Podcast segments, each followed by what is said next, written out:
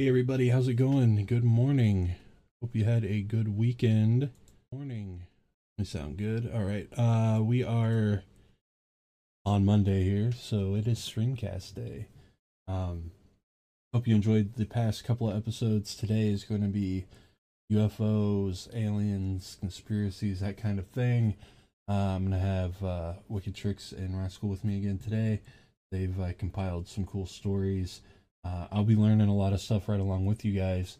Um, so this should be quite fun, quite unique uh, for me, anyway. So uh, let's go ahead and jump back in.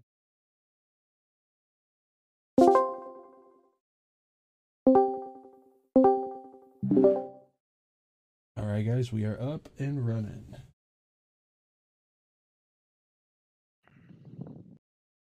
So Hello? I've already clued them in on uh, to who's here. Excited to see uh, the the streamcast usuals. Um, but today's topic is UFOs, aliens, conspiracies, stuff like that. So, uh, yeah, um, I've always been intrigued by the idea of uh, of unidentified flying objects and aliens.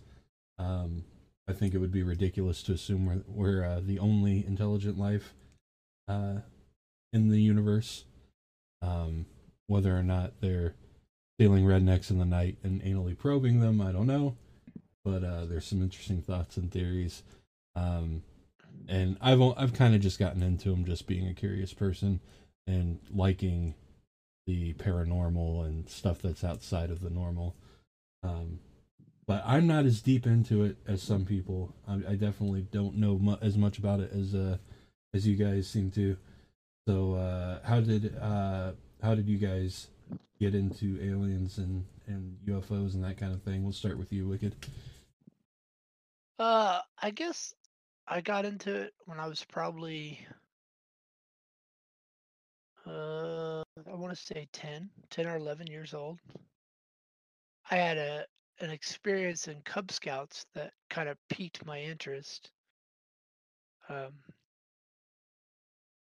and then I started, you know, researching it, following it, talking to other people about it. So it's, you know, been doing it for a minute.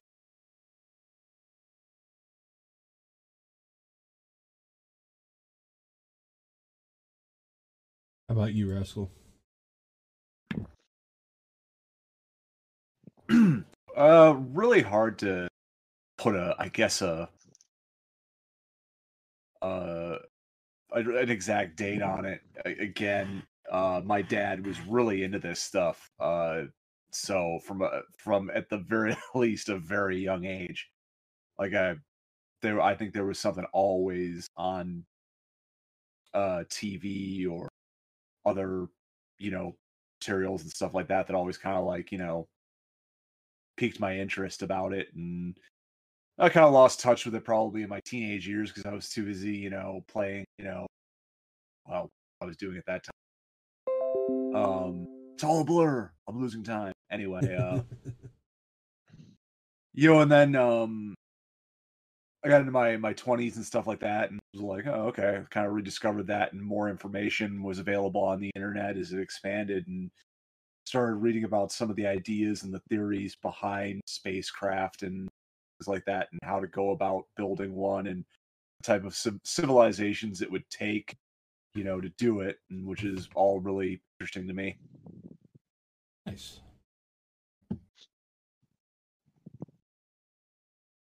So,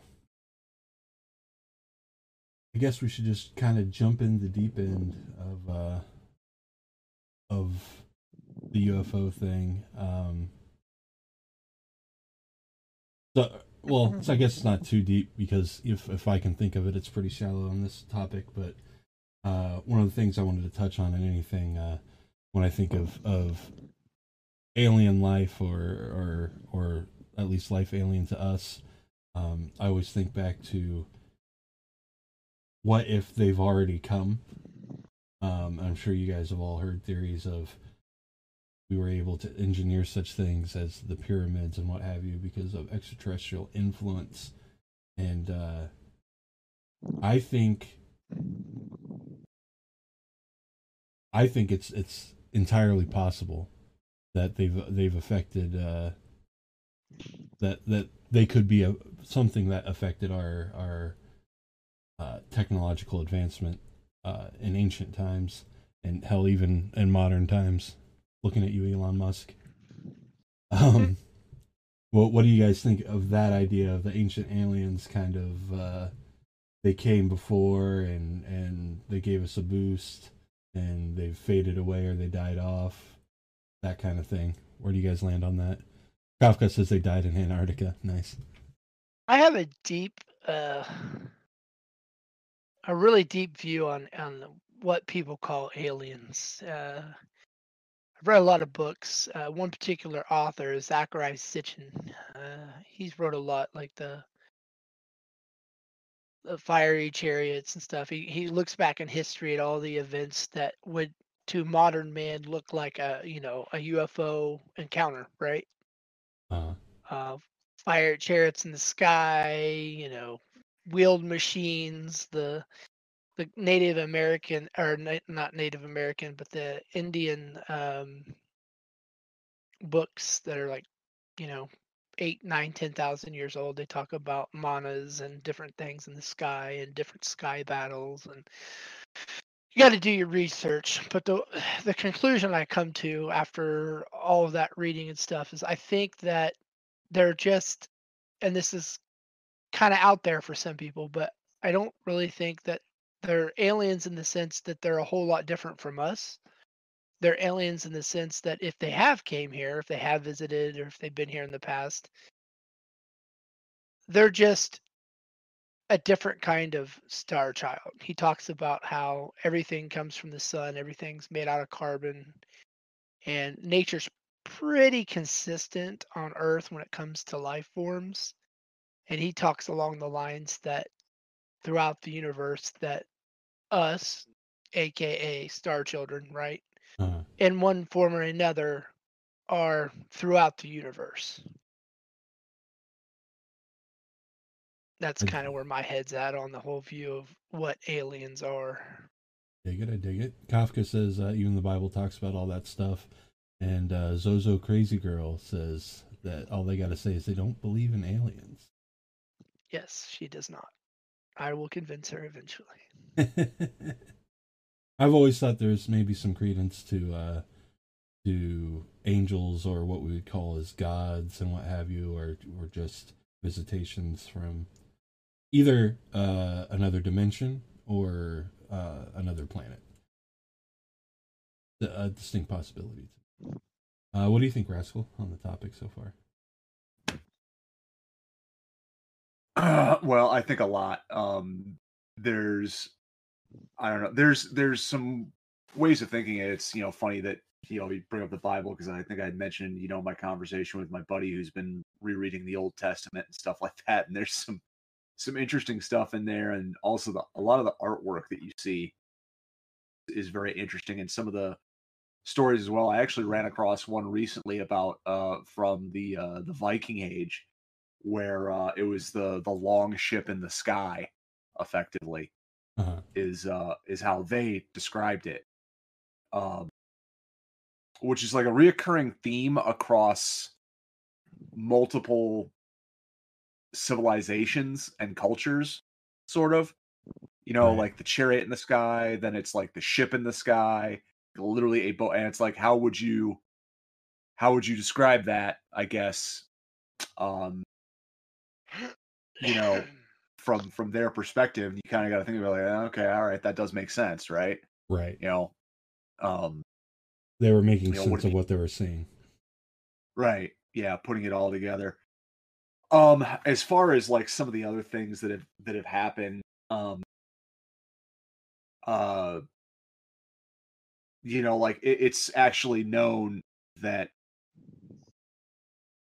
uh a lot of those abductions that happened back in like the 1950s to like 70s and stuff like that you know uh that that was uh actually a cover for the mk ultra program uh which is a whole nother thing uh and uh, you know where you dose people with massive amounts of drugs, and the original intent of it was was basically to get people to trip out and to interrogate them under eh, different situations and stuff like that. Right. So that happened. like that happened like 100%. You know, so there's a lot to do with that as well. Uh yeah, lots of crazy stuff. Um you know, and then you've got your stuff like the great filter, the Fermi paradox, why don't we see more of this? Uh you know, the Kardashev scale, all that stuff too as well. Right. Uh, Kafka says in all caps, I don't care what they say. There's one of them there damn portals at Skinwalker Ranch. All those quack doctors may say I have dementia, but I know what I seen. I don't I think he's being funny, but also funny to mention Skinwalker Ranch already. Mm. Place is crazy. Um Zozo Crazy Girl says, Okay, I'll believe in aliens if I see one. It's always an interesting uh uh, response from people. They'll say, I'll believe it if I see it. But there's other things that they just take on faith. Why is one different than the other? Right. Well, there's a large portion of the planet that believes in magic sky, buddy. You know, spaghetti monster. sure. People believe a lot of weird. I believe you in bacon. I've seen bacon. w- yeah. To, well, to this day, it's like you know, think of how many uh, old wives' tales people still think are true. You know, Right. like no, grandma said so. It must be. It must be true. Obviously true. I am a scientist in every regard except for that thing my mom, my grandma said that I'll take on faith. Right. Yeah, and uh, you know, like uh, I was having a conversation with uh, uh, one of my friends about um, how some cultures like have medical science, right? Mhm. And um, when I was when I was in uh, in college, you know, I was around a lot of. There's a, a pretty healthy nursing program, here, and people come from abroad to study here, uh, things like that, and they would have to write papers. And I remember uh, a lady. Uh, I want to. I'm all, I'm 99 percent positive. Uh, she was from. Uh, I can't remember what province in China.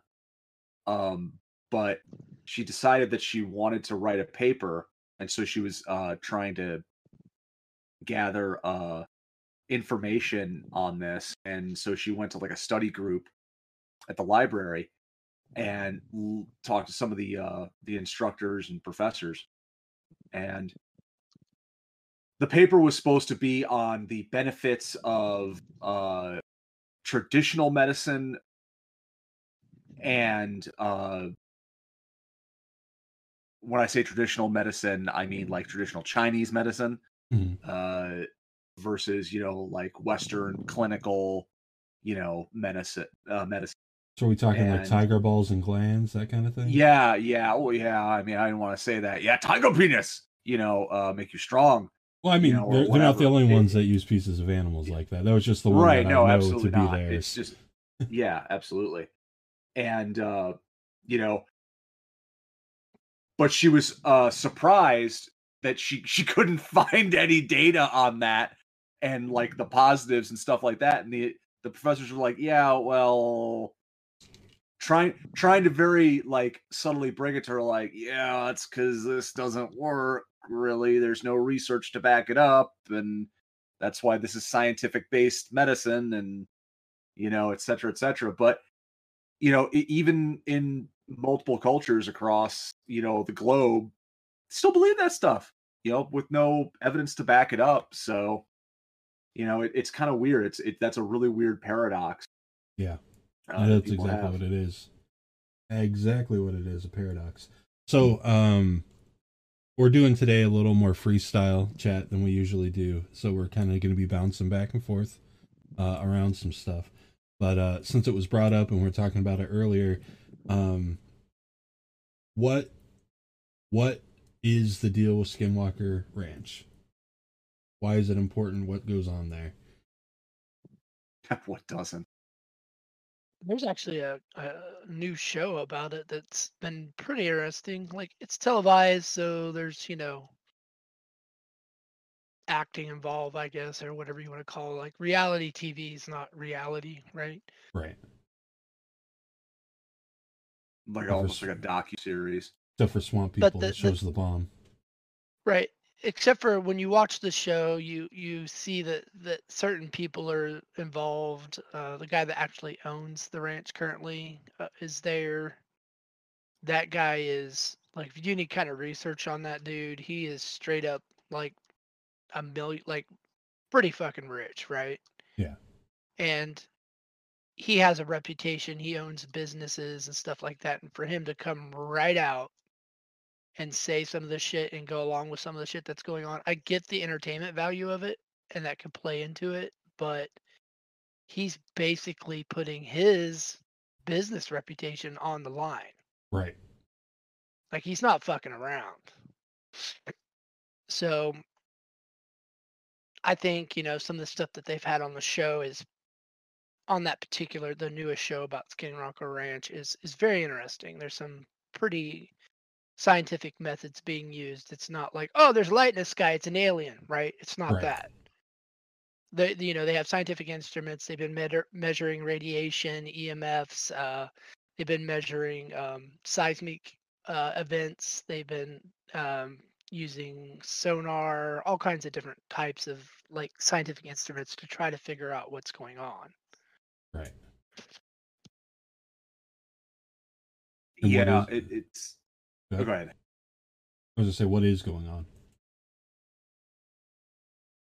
Uh, in, in in history, it's it, it stems back to an event between the Ute, Ute Indians uh, and another tribe of Native Americans, and they cursed them because they enslaved them and stuff. Like you have to actually read the actual history, but the the stigma attached to the land of the Ute Basin is based on a, a Native American curse, and then the Skinwalker is like a um, uh, like a shaman, like a shapeshifter.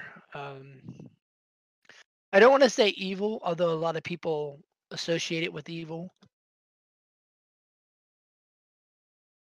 But there's this gray area between something that's protecting something is not necessarily evil, but be, can be perceived as bad to whatever it's protecting itself against, right?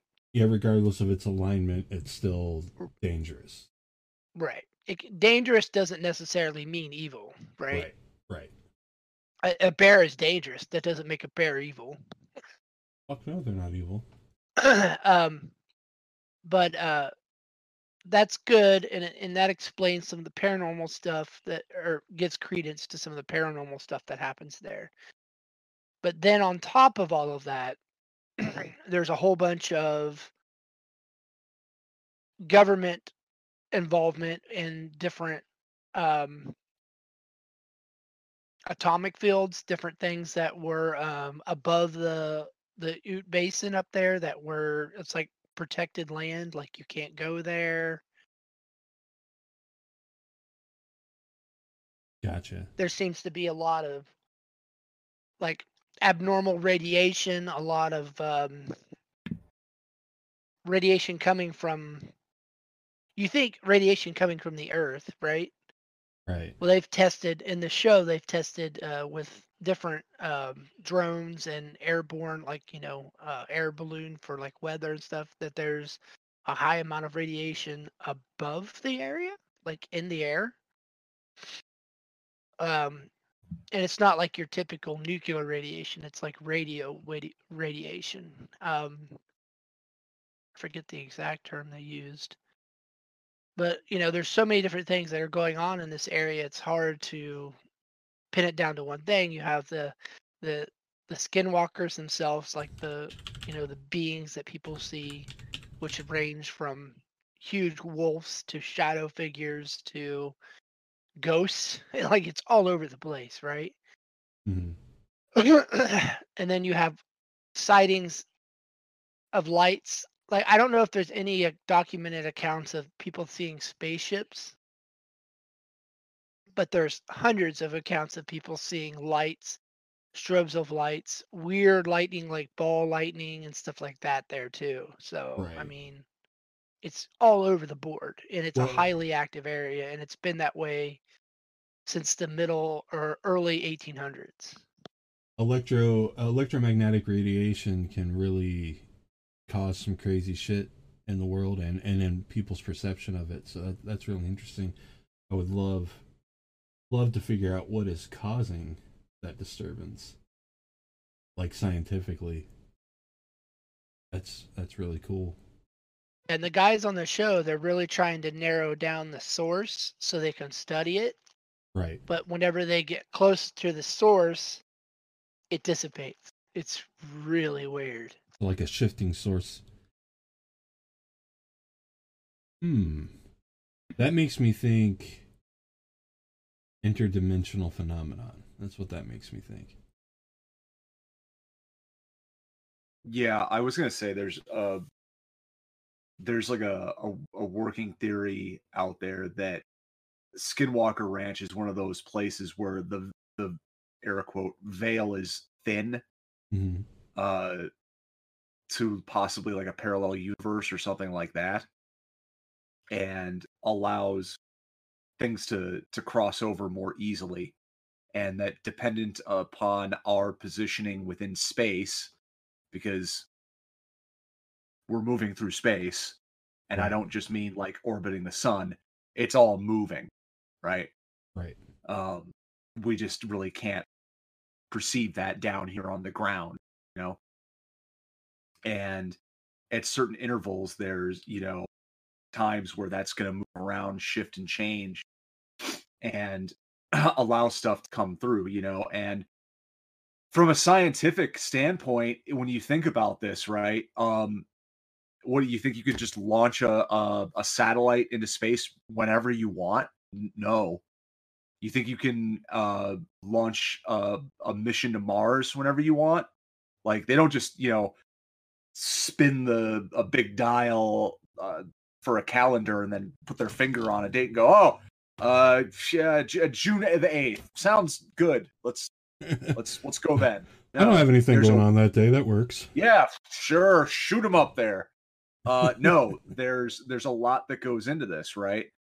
Um and like a lot of math has to go in. There's open windows, uh launch windows to go to certain places and to position things a certain certain way.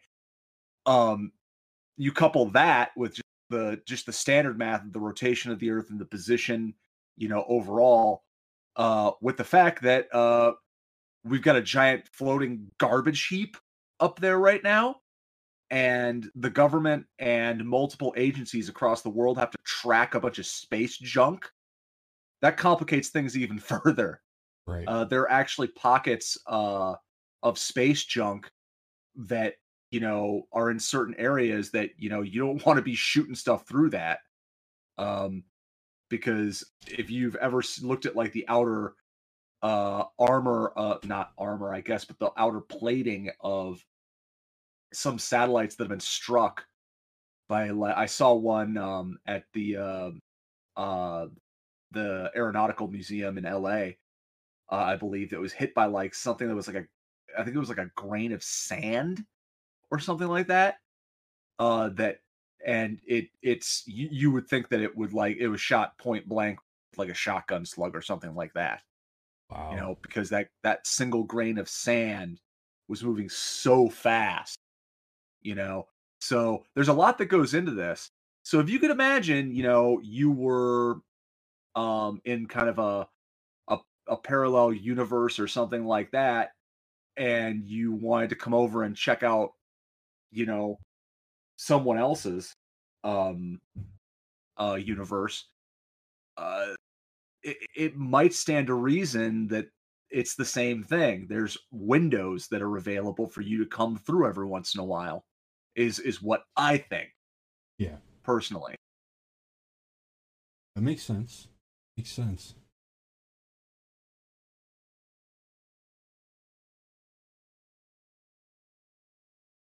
I feel like I'm gonna need to dive into the phenomenon there at Skinwalker Ranch and see how it uh how it overlaps with some of my other areas of of interest.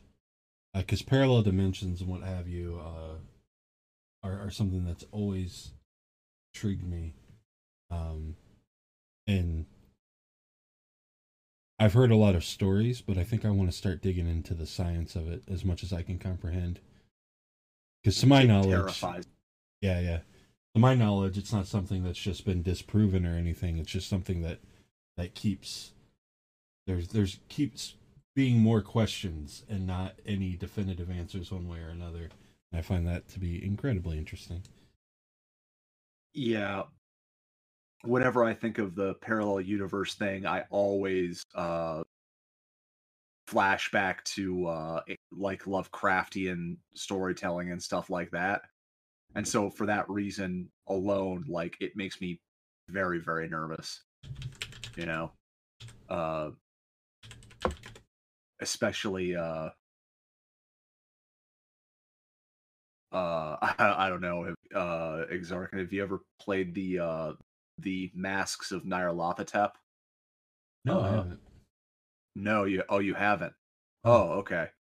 Well, um to kind of go along with this, um you eventually find a place that's extremely ancient that like shouldn't be there that's like subterranean and underground that was built by this ancient alien civilization and Mhm. and they actually ended up having to leave but it wasn't before they were able to trap basically they were conducting experiments and unfortunately for them they bridge the gap to a parallel universe and some uh, a race of beings comes through that should not exist in in our universe at all. And it's utterly mind-bending and kind of horrifying what they are. Mhm. um and that's that and that's it. That alien civilization has to like basically they can't beat these things. They have to leave they have to go yep uh see you later. We can trap them and we can stop them from getting out but we can't beat them so we got to go. And they leave. And that's that explains their absence but yeah but it that was a case of like an advanced civilization messing with stuff that they really didn't you know understand. And you can imagine if you were that uh, there's great risk uh, that comes with uh, kind of putting your making your presence known out in the universe. Right. um because stephen hawking said i'm not so sure it's a great idea to fire a probe out there and like you know say hi here we are.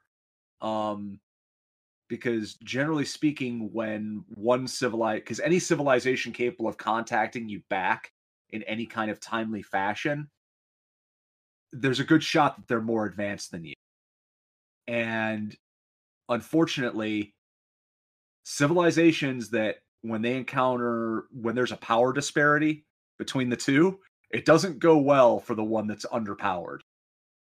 Um and i would imagine that if you found a parallel universe that was stable and stuff like that you that that's a pretty interesting resource.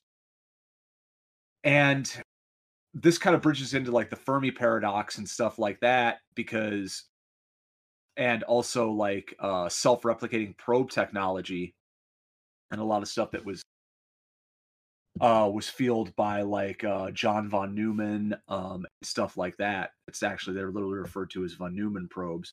Mhm. And that is basically the fact that if there were von Neumann probes, we should be seeing them all throughout the galaxy at this point based on self-replication. There's other reasons why this may not be, but if these things are coming i- if there's a civilization that's coming through like at a, in a parallel universe from a parallel universe to ours that would kind of explain why there are no von neumann probes um out there uh and we're not seeing them because what do they really need to do? They're, they at that at this point you know if these guys are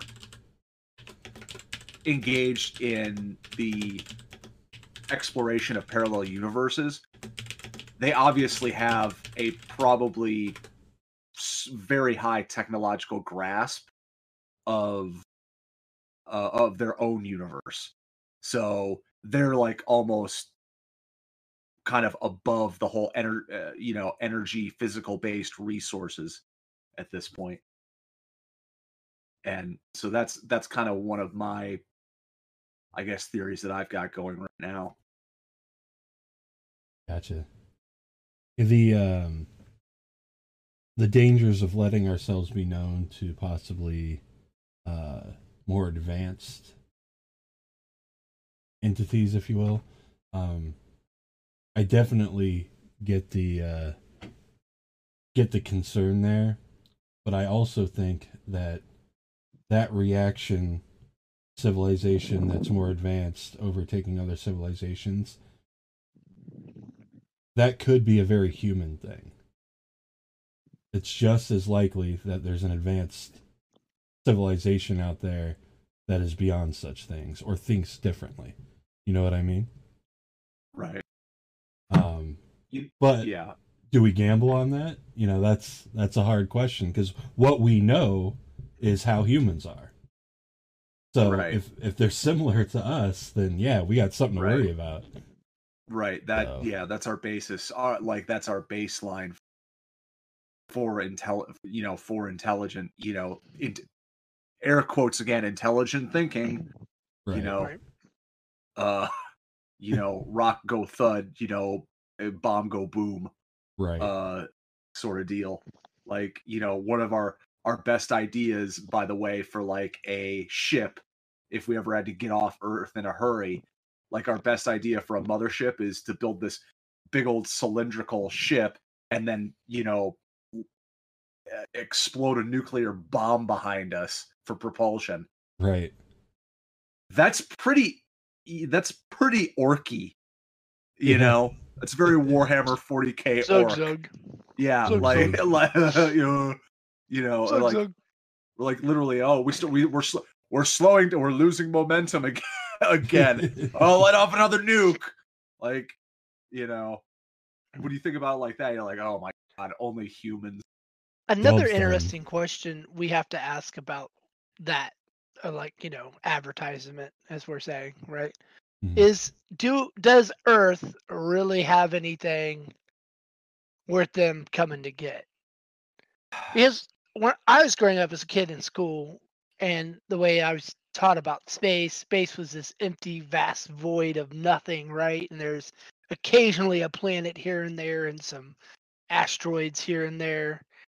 But in reality, current science dictates that the universe is full of water, is is full of ice. Basically, the the materials for life are basically just fucking everywhere in the universe. So Earth is. Eh, we like to think it's rare, but in reality, not so much. right. So is there something here that would make them want to make the effort to come visit us? You see what I'm saying? Absolutely. Real quick first, uh chat is is is bumping right now, so awesome chat. Thanks for uh th- hanging out with us.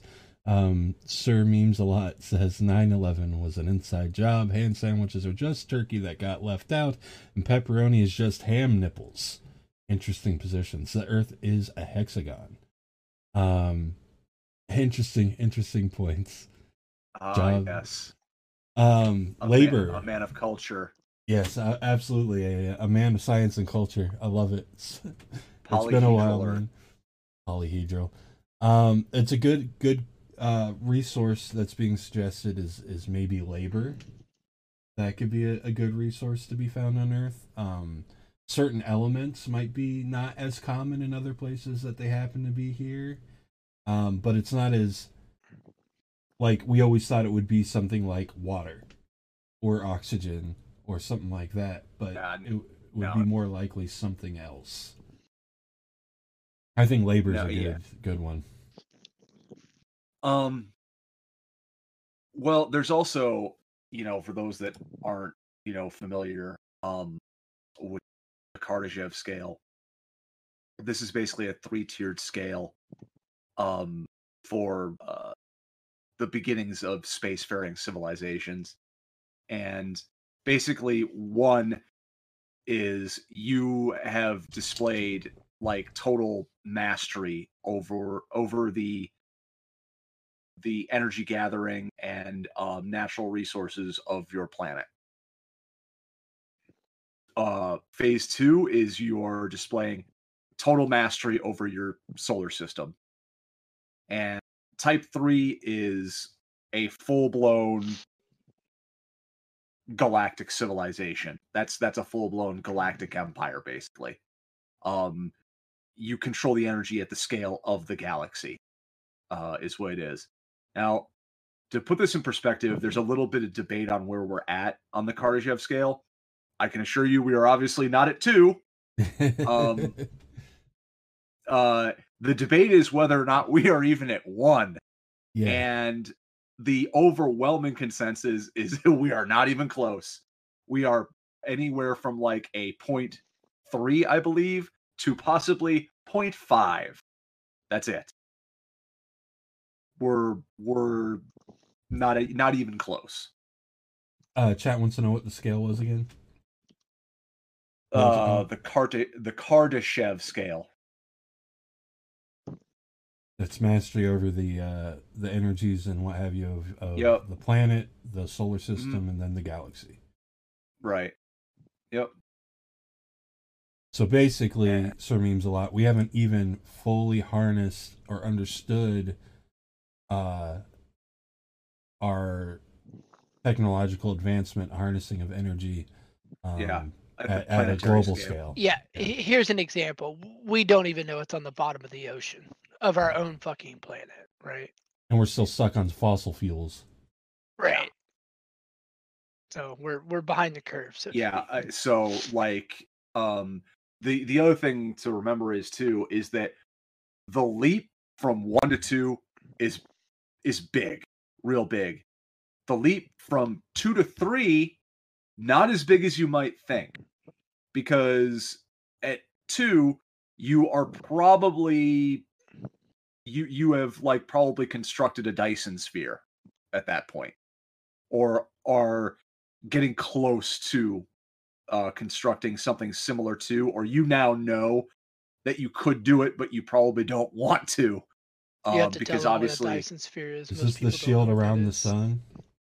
y- yeah, uh, effectively, yeah, it would be, it It's would be harnessing- a, stru- uh, Harnessing Yeah. the sun, basically. yeah, a mega structure, harvest, like uh, harnessing the the the energy potential of a of a star. Yeah, Now I've I've heard people saying that that possible Dyson spheres have been observed, and it caught my Mm-hmm. attention, but I didn't read more into that. Um, recently, yeah, recently that was recently. yeah um there was a star that is flickering uh intermittently. Um and generally speaking when a and when a star is is dying um or powering down um they pulse and they pulse actually pretty steadily.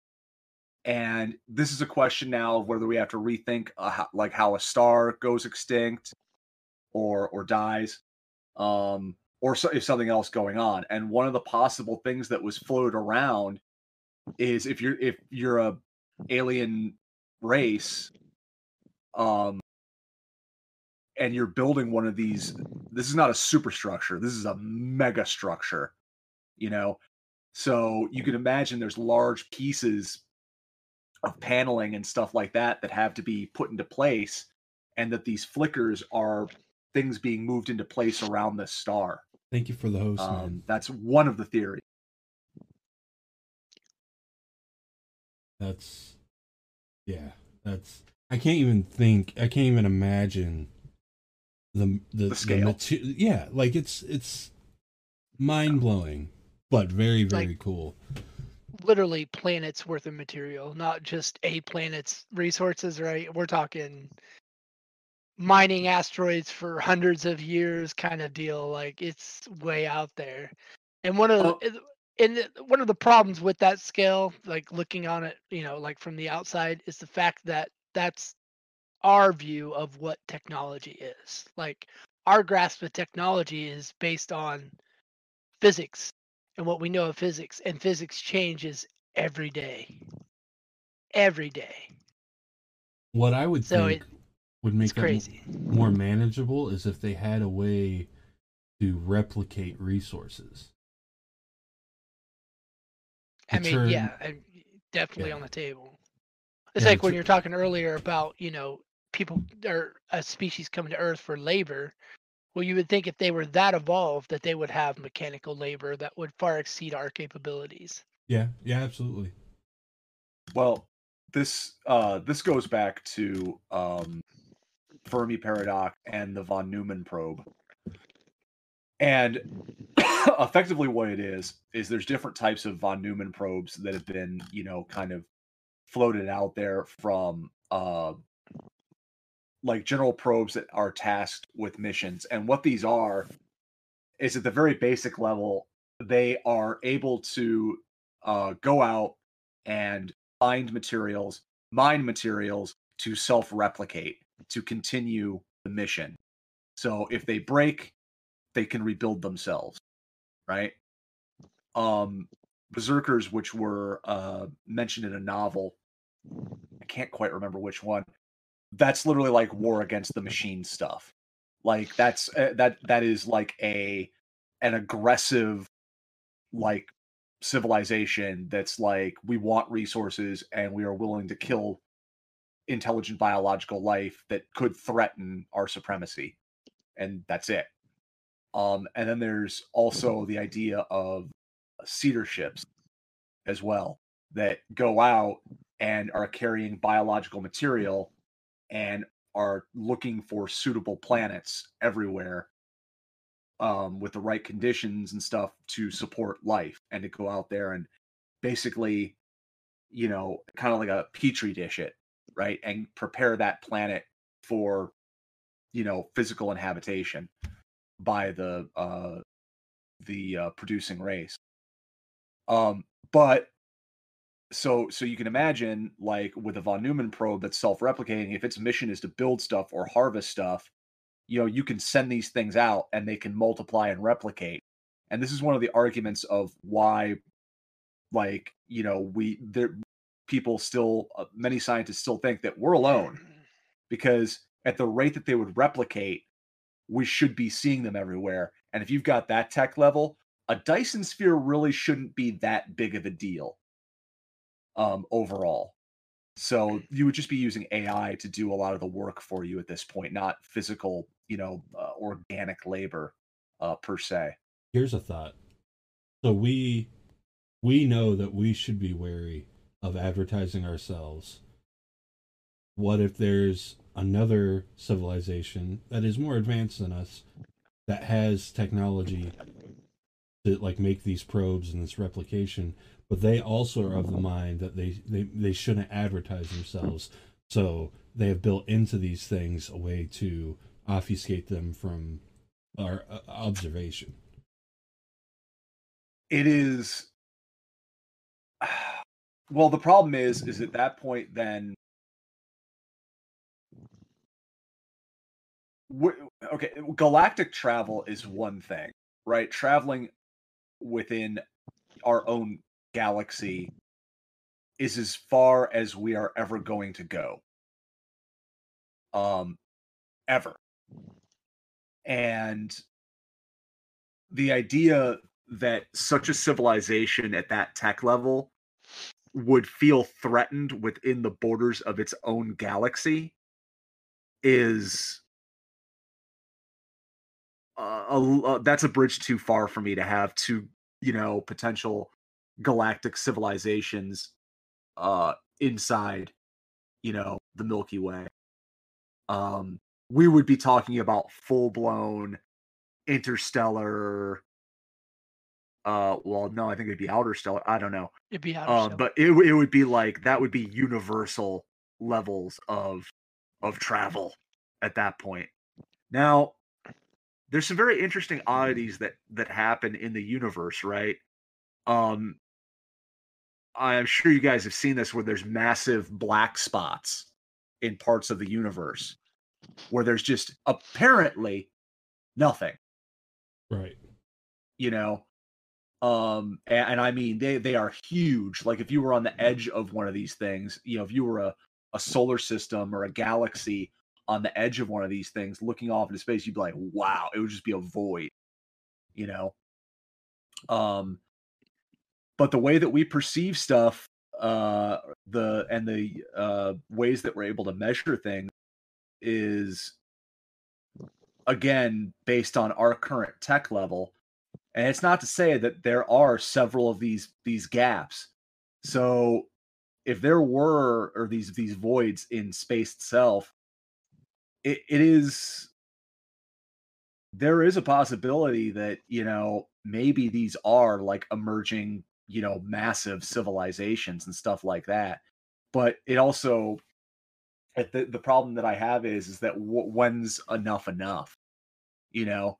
Right. And there's a little this is like where we get a little dark right with the von neumann probes and stuff like that and artificial intelligence in general is there's always a risk of it going rogue um where it's it's programmed for a purpose it starts malfunctioning or something like that you know and it it basically just goes haywire and is ever expanding. That's a that's that's a risk too you have to be you know considerate of when develop when developing this kind of technology. Or they go massive now, reapers on us. Yeah yeah something like that but that's even you know at least they had a a reason you know which was basically just population control of the galaxy. And I was kind of sitting there uh, the other night, really thinking about this, and you know, talking about well, why, why haven't we seen this? Why haven't we seen that? And then we're seeing, you know, uh, footage, footage is getting released and stuff like that about this, you know, uh, of these UFOs. And again, not everything that is a UFO is an alien spacecraft. Right. You know, it just means it's an unidentified flying object. That's it. Um, Literally, you see a drone flying in the yeah, you see a drone flying in the sky. That's a technically a UFO. You don't know what that is, what model it is, who made it, etc. Blah blah blah. Right? right. Um. There, I have an idea, and it's kind of sad. And I had mentioned to you that this was going to be kind of sad. Mm-hmm. There's a good shot. You can imagine that space is very vast, right? So it takes a lot of time to travel theoretically between places. Mm. And we know that we're basically what we're basically looking at old broadcasts of things in space, right? Right. We're, we're seeing snaps in history, right? Because we can be seeing the light from stars that are just gone. And there is a possibility that a civilization that creates um, Neumann probes um,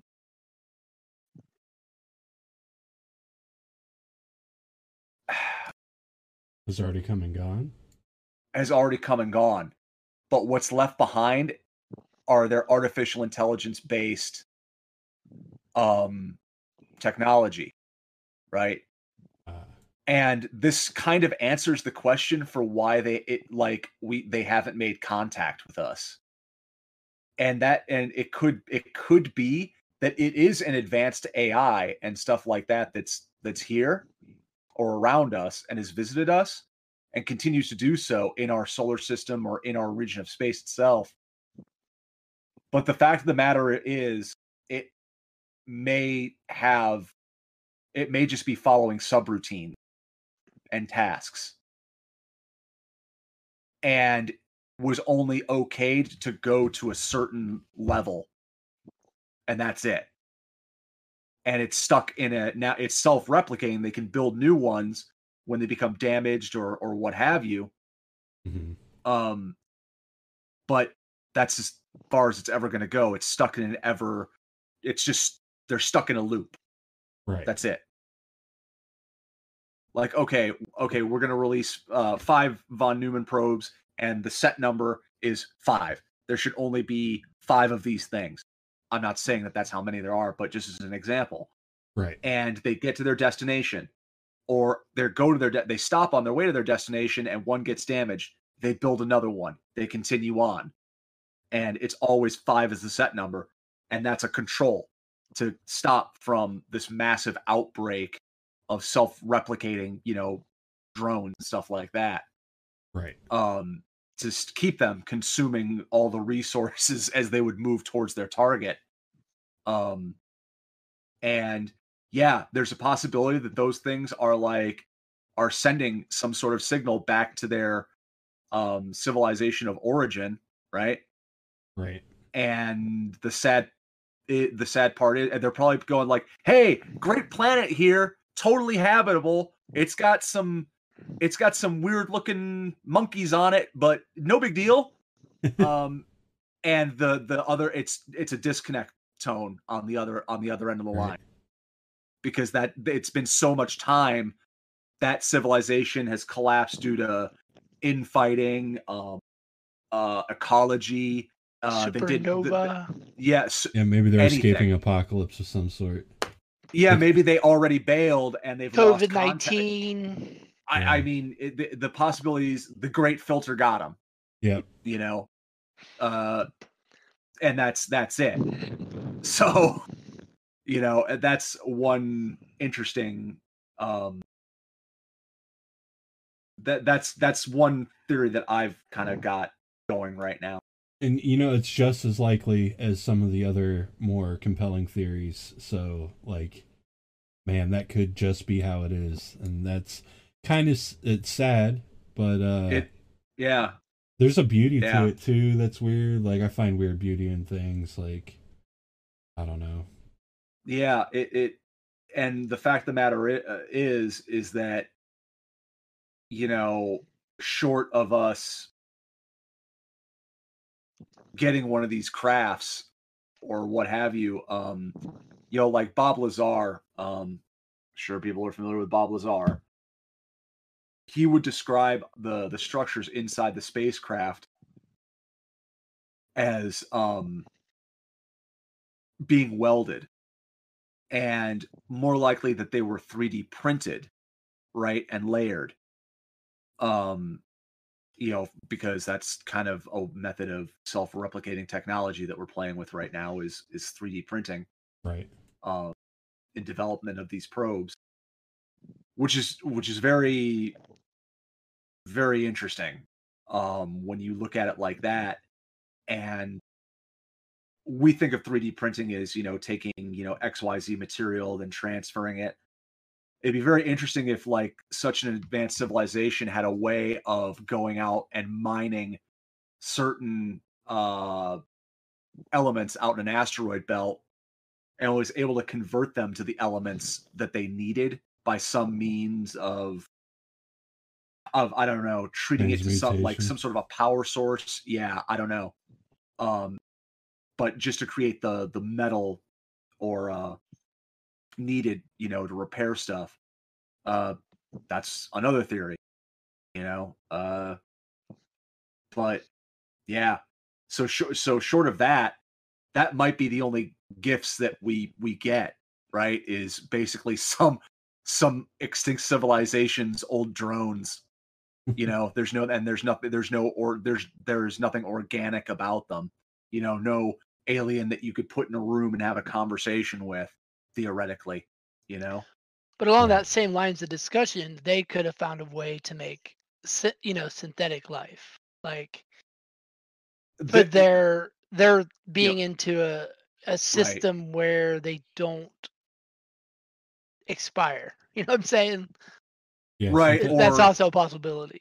yeah that that's something else that i was going to bring up too is that it's po- it, that is totally possible you know um it, it it- could be that uh you know like with what elon musk is doing with like neuralink and stuff like that and where that's kind of going in the long run is the possible ability to basically back up one's consciousness right? And then as technology advances possibly clone um you know a body and re-download your consciousness and memories you know into that body.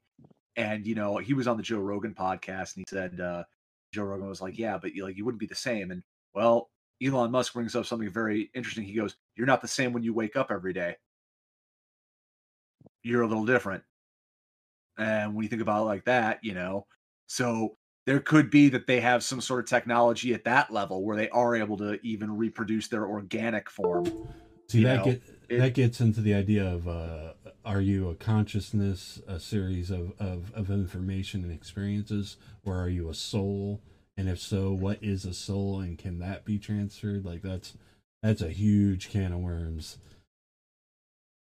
Well, there are some scientists that believe, um, and theologians that believe that humanity's ultimate goal is to reach effective immortality.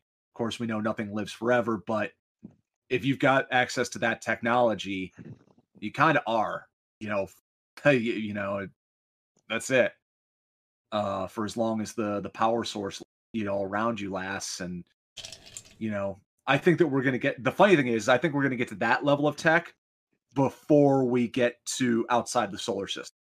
I, I think you're right. Uh, we, I think that we will have total, and I think I think that this is the beginning of the mastery is displaying mastery over our own physical form and consciousness. I think so. We just got to get past some shit to be able to focus on it. Well, that filter they say gets uh, thinner and thinner, finer and finer.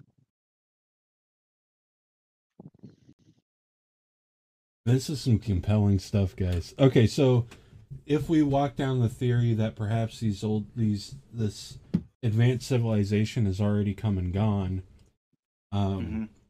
then what are some of these experiences people are having where they're uh, abdu- abducted or interact with with quote unquote aliens? How like are they Right. making it Well- up, or you know what's going on? Again, we go back to like the MK Ultra program and stuff like that. Um, and there's been a steady drop off alien abduction stories uh since like the 50s and 70s. Uh so that could be that could be one thing. Um the other thing is is the the AI probe angle. Um you can send out several probes that have different missions and one of those missions can be to study organic you know life form. Mhm.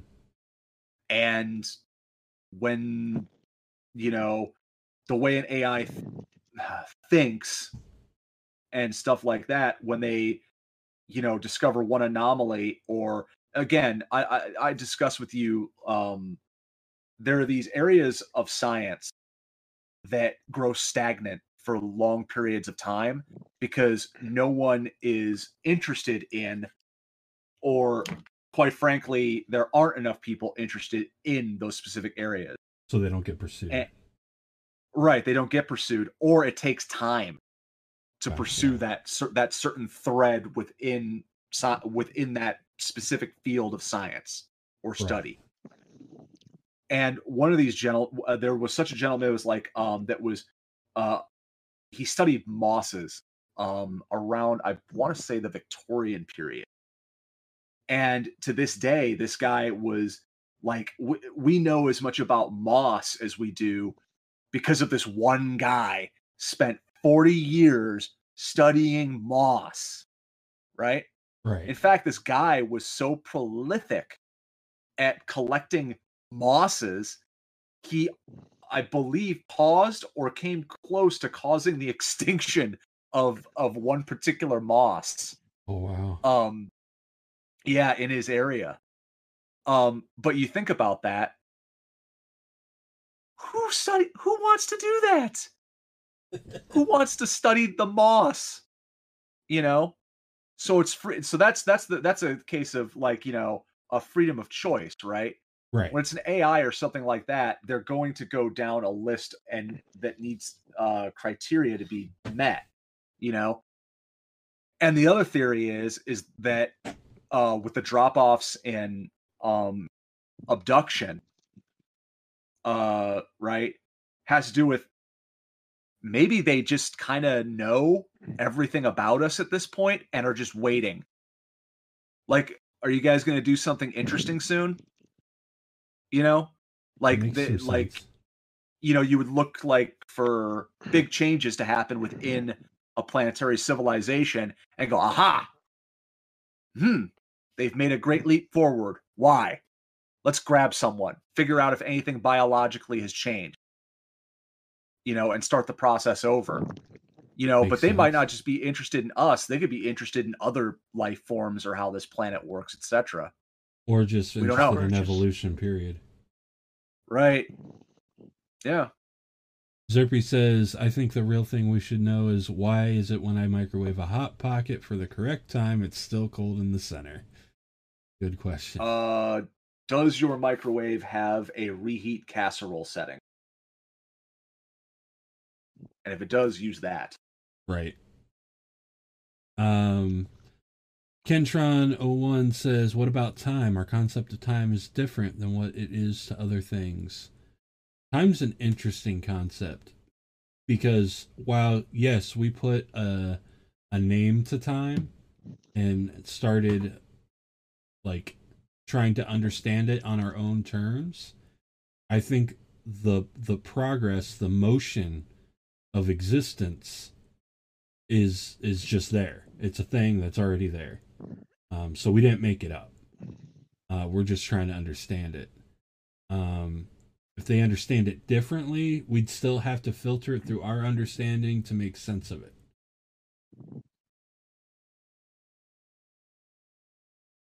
You know what I mean? Yeah, for real. And also a lot of discussions that we're having, again, this is like big brain, big picture shit, is we think of alien races on our terms. Like we think of technology as we know it, right? There's Mhm. all kinds of comprehension above what we can understand or even grasp or even realize as a species. Right. Like they could alien races. I, I hate using the term alien races, but there could be a lot of shit going on that we can't even comprehend. Like not even ballpark comprehend. Right. Yeah, Would- I'm. You know, Yeah. it's a rabbit hole because then you're like, well, you're talking about stuff that we can't, you know, discuss, right? Because if you don't understand or comprehend Yeah. it, you you can't have a discussion about it. But like one of the big points I want to bring up is we think of time uh, space travel as a distance. Like going from point A to point B and uh, you know that- I'm pretty sure that's not how space travel works in reality. I think it's more of right. I think it's more of the the Einstein theory of you know wormhole, black hole, bending time, or slipping through a dimension kind of thing. Like it's it's it's going to be something much more efficient than getting on a rocket ship and going to another Well, universe. Just not realistic. an engineer friend of, of mine was saying what they're working on what some engineers are working on is the idea of like you got a piece of paper um, and those looking at the stream can see what i'm talking about you are over here your destination is over here and instead of you trying to cross that distance uh, via analog so to speak uh, the the engines are working on really just bending the space so that you are now adjacent to your destination and when it flattens back out you're now over here Um, right. that's a way more efficient way of crossing that that void Oh, y- y- yeah, it is. Yeah, well, go out and find me the spice melange. right Um, Uh, oh no the dune drinking know, game yeah, there's the spice melange. Uh, it's true, but the other thing, like, um, with uh, back to Bob Lazar story and the, you know, the the spacecraft that he supposedly worked on, um, or worked with, what have you, and the element um that powered the technology was a specific element. Um, I want to say they called it like compound or element 13 or something like that, or 12. Uh, the, the big thing is is that there's not that much drag in space that we know of. Not like our atmosphere, you know. Um so if you have the power source to continuously propel yourself and accelerate through space, that distance is not so much a thing if you can ramp exponentially, you ramp your acceleration up exponentially. It's I'm not that big a deal. I'm seeing element 115. There we go. Element 115. That's what it is. Yeah. Yeah. Yeah, and, and adding we were and he was talking about adding atom like a certain amount of atoms to it because it caused it to become unstable and it's like this huge energy force like Yeah, it's 113, 115, 117, and 118. yeah Um, 118 is the one- one i thought about but Yeah, combining them. That's some crazy shit in a cool way. Crazy in a cool way. You right. guys will, and and yeah. Yeah, and based off of the molecules or the atoms that you move and alter the structure of the compound or the element, it reacts differently differently and does different things. Is is what's supposedly really interesting about it in theory. You know, you can if you do if you move a couple atoms here or there, you can have a very violent uh energy output spike.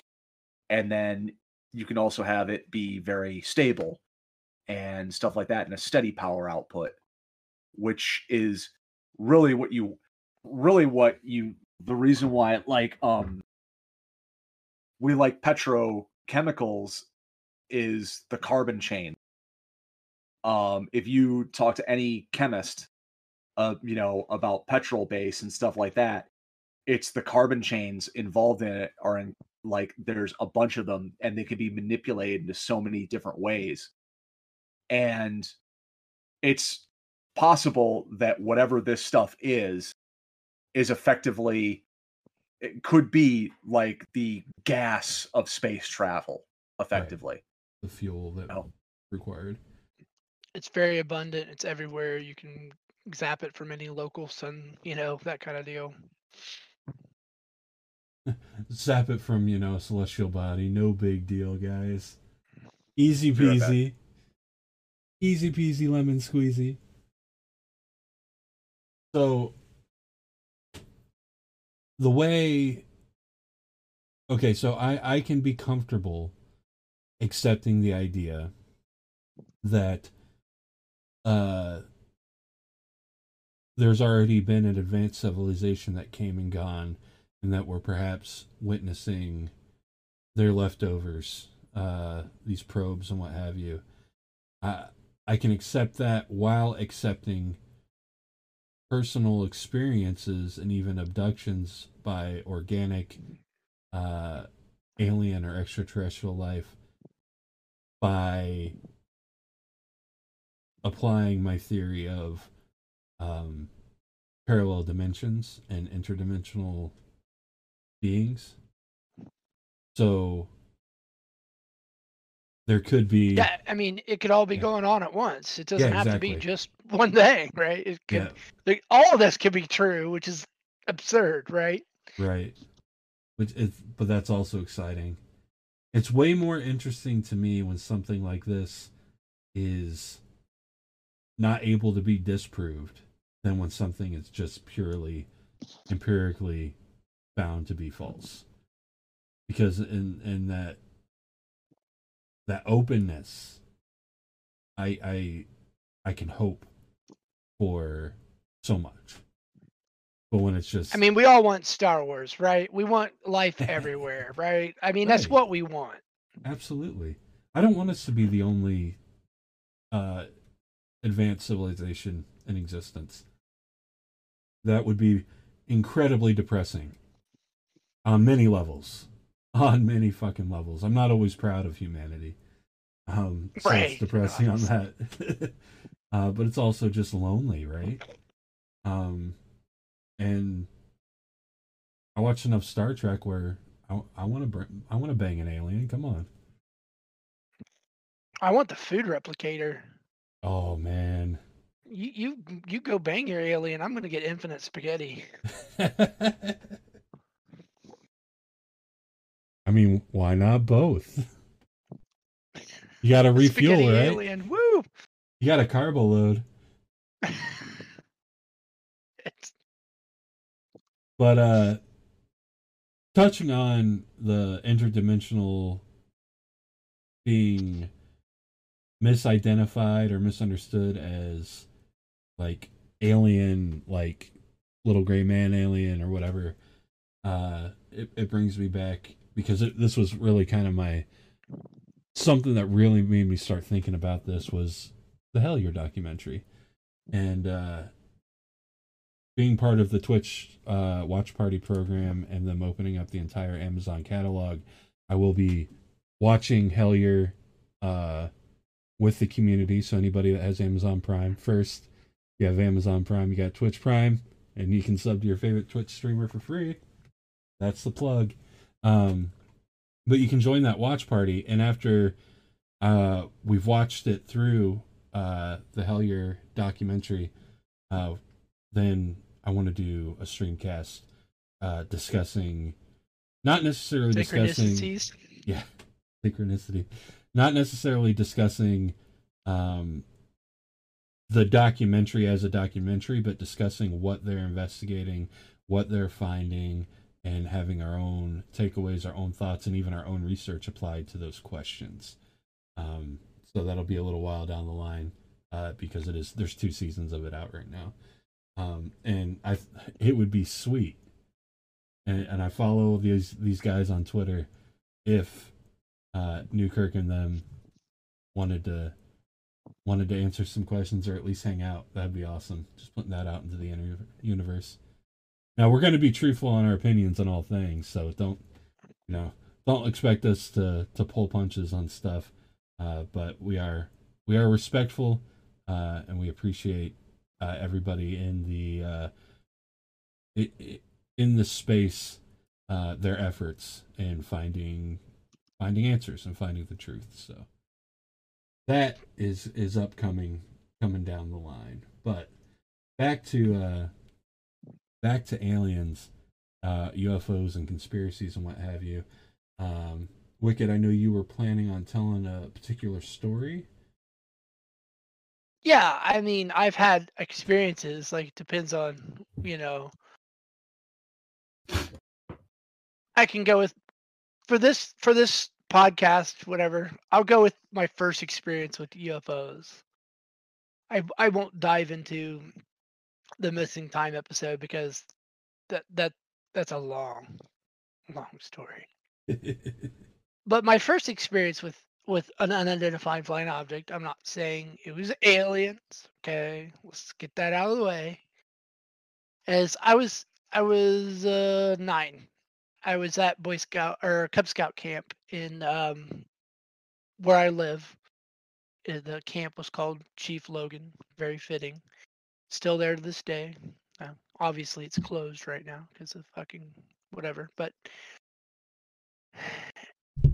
and prior to this experience, I had really no influence. Like I hadn't been at home watching UFO like ancient aliens on History Channel. I didn't have an uncle or my dad wasn't in the military and told me all these crazy stories about spaceships and all this other crap. Like it wasn't in my state of mind. Like I wouldn't it wasn't on the on Josiah's brain. Let's let let's say that. Okay. And as a nine year old boy sitting at Cub Scout camp making some stuff out of tongue depressors, right? I look up uh, outside the shelter where I was at, and there was this huge silver orb, probably the size of, let's say, the Goodyear blimp. It it's pretty big. If you've ever seen the Goodyear blimp in person, it's uh it's a lot bigger than you think it is when you don't see it in person. And I turned to my pack leader at the time and I asked them, What is that? And they turned around and they looked at it. They saw it too, right? and then all the other boys that were sitting at my table turned. We all saw it, and we're like, "It's a balloon." Right? That's what my brain went to. It's a big ass balloon. Well, then it shot off into the sky and disappeared like instantly. Like it was here and then it sh- just zoomed, gone. Balloons don't do that. Okay, they don't. That was my experience. And then we all talked about it. Our our counselor was like, you know, that was just. Uh, I think the way that that he explained it was it was um, natural phenomenon, like AKA swamp gas that's how he gave us the story right it was it was natural it's just something that we don't understand in science yet right which is okay explanation by the way but that was my first experience and then after i had that experience um as as as a 9 year old could in the 90s right or early 80s late or early 90s late 80s as you could research because research now is nothing like it was then. Like you had to go to a library, you know, you had to you had to find the resource, you had to ask questions, you had to get boots on the ground. Information wasn't as readily available as it is now. Like now you can Google anything, right? Anything. But from that experience, uh, I I found as other people had similar experiences in in my research so I would follow experiences of people seeing a similar type object, behaving in a similar type way, and I would read all these different stories and accounts, human accounts. Like some of these accounts are by super credible people, like police officers and military personnel and stuff. And you just think like, why would they put their reputation on the line to say this happened if it didn't happen? Again, I'm not saying it was alien, it could actually be under that umbrella of natural occurring events that we don't understand yet. It could have been some kind of electrical plasma ball. Who knows, right? I don't know. But I saw it. I know what I saw. I don't know what it was. That was my first experience. That'd have been pretty intense at that age. It was uh it was life changing. Let's be honest you know how some people say in the paranormal field, like people that are skeptics about ghosts, so to speak, mm-hmm. until they see one, right? Right. Well, that was my experience when I saw a UFO. Like seeing is believing kind of thing. You know, my daughter was talking about earlier, that kind of thing. Like, eh, maybe. But then when you see it, you're like, whoa, okay. Absolutely. I um like I've seen unidentified flying objects, but none of them made me think that was definitely an alien. I didn't have any like it's just been kind of like lights in the sky kind of stuff that could be so many things. So I'm a little I wish I could have seen what some people have seen. I wish I could have seen what you've seen uh, I want to. I want to have those experiences. Um, but unfortunately, uh, I haven't. But I have seen footage of stuff, and there's some really interesting, compelling stuff out there. Um, recently, the Pentagon releasing footage of uh, of a UFO that was super intriguing. Kind of felt like a an act of misdirection over other things that are going on right now but it's still a cool uh cool thing. Like never before we've been able to be like hey the pentagon saying basically like a lot of people take it as the pentagon saying that aliens are real yo. Like that's cool. Um, that's fun uh yeah about that. I don't think that has anything to do with misdirection seeing as how that was actually released uh i want to i want to say like last year. So well it's um, popularization i think is misdirection right now it being pushed. sure. Um, yeah, that listen, yeah, footage on its own is is compelling, right? Um, but we are in like the age of being able to manipulate uh video footage so well mm-hmm. at this point it's crazy. Uh so the footage generally speaking is not enough, but this footage is obviously from the nose cam, I believe I want to say of like an F18. Yep. And it's the corroborated testimony of the parties involved. Uh of of what, you know, they saw. And there's stuff that goes along with that footage too after it cuts out because I don't believe that they show it was what the pilot actually said was that that thing hit the deck um over the water over the ocean and two objects dropped out of the primary craft and into the water and the water was a swirling chaotic mass below this um this object. And then the object immediately accelerates to an like an insane speed ver- d- like straight vertical and is just gone. And, Um, and what another thing with this, the rascals going into is it's just not the footage. Okay, Right. it's the testimony of the pilots. It's Yeah. the testimony of the government officials that were running the program that released these videos. Like it's so much deeper than just some shaky shit on a screen. right And- spicy, tasty stuff right there. yeah and this is i always get nervous when the government wants to basically like crowdsource stuff. Be like oh yeah figure this out. And the Right. government does do that by the way. Um, and I I wonder if they are like this is not some sort of a new type of technology that a government has another rival government it's the Russians you know uh sort of deal uh or whatever yeah I don't think so uh and uh I've always said, you know, uh, the ocean is a pretty, pretty big, uh, pretty big place. Uh, lots of places to hide in the ocean, and any civilization probably capable or technology capable of crossing the stars can probably withstand the crushed depths of our ocean.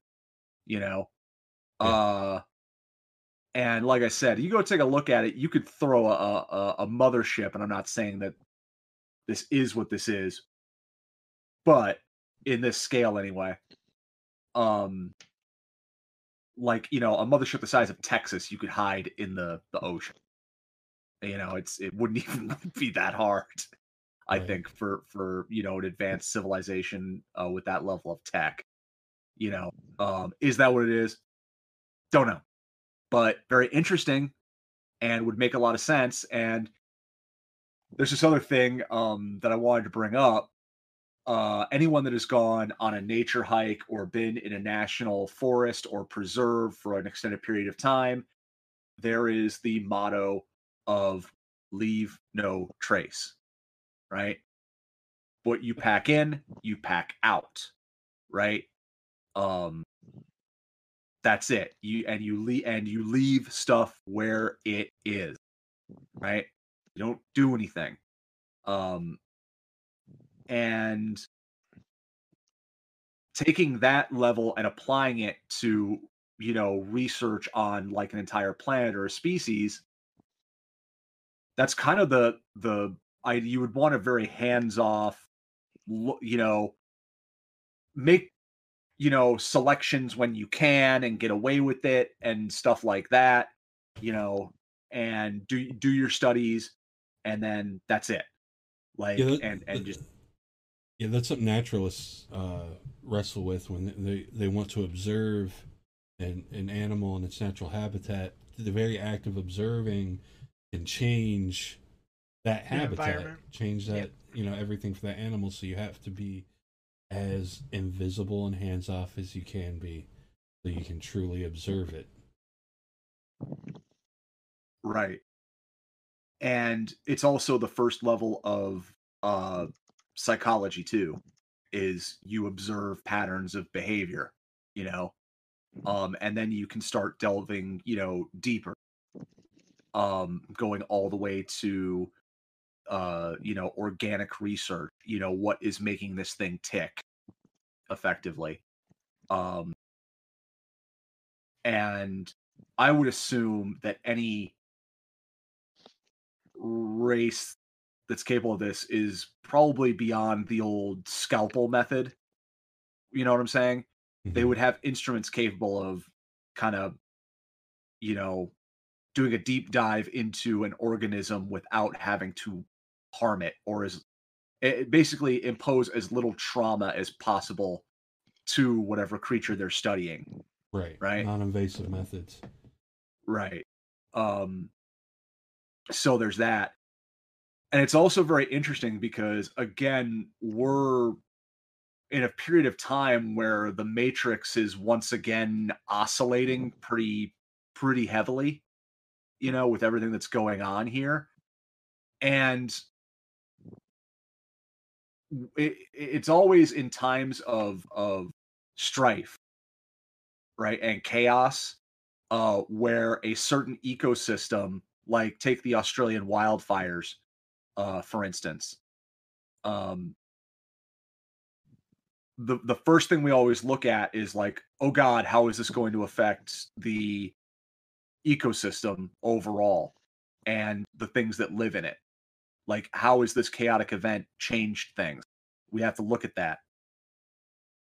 And I think this might be the same way um with everything that's going on um kind of the st- the steady beat of war drums and things like that uh kind of coming out is going to draw that things that that would be something that would put a blip back on you know uh the map Right. right and draw interest back to us. 'Cause remember like i said they might have just reached like saturation with us and we're like oh, okay well we're going to study other stuff about this solar system or this area of space and when something weird happens we'll come back and we'll Something weird we'll see what's up. and it's like oh wait something fucking oh what are they up to now? Oh well, let's go back there real quick you know and see what's what's going to happen. And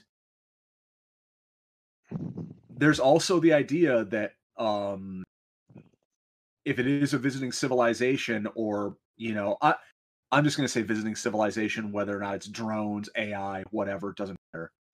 Um could just be waiting until we kind of turn the corner right? Um be, you know uh because any contact that they would make with us openly is very will very would would utterly change whatever path we were on yes. it would it would shift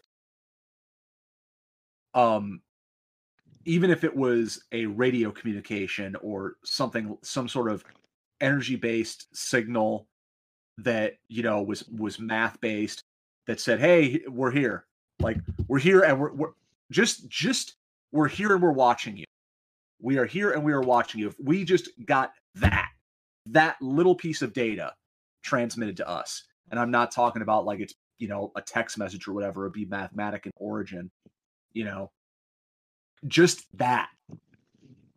Knowing that they chose to communicate or what or what fashion they chose to communicate in etc is completely would alter um whatever path we were on. It would have to. It would have to. Right. and again it goes back to that leave no trace philosophy.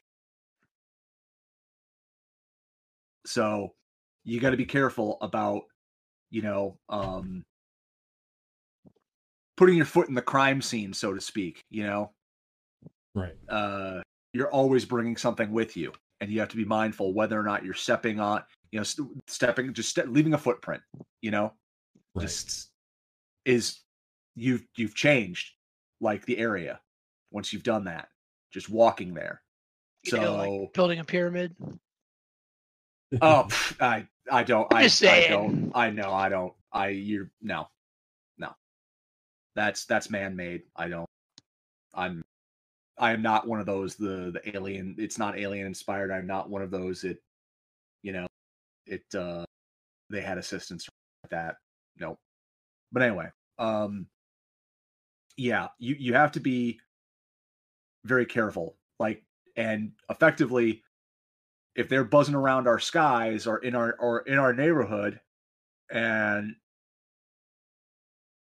this footage that's come out turns out to be them already already you've you know you've left that footprint so how much further you want to go right Somebody's getting fired in Alien World.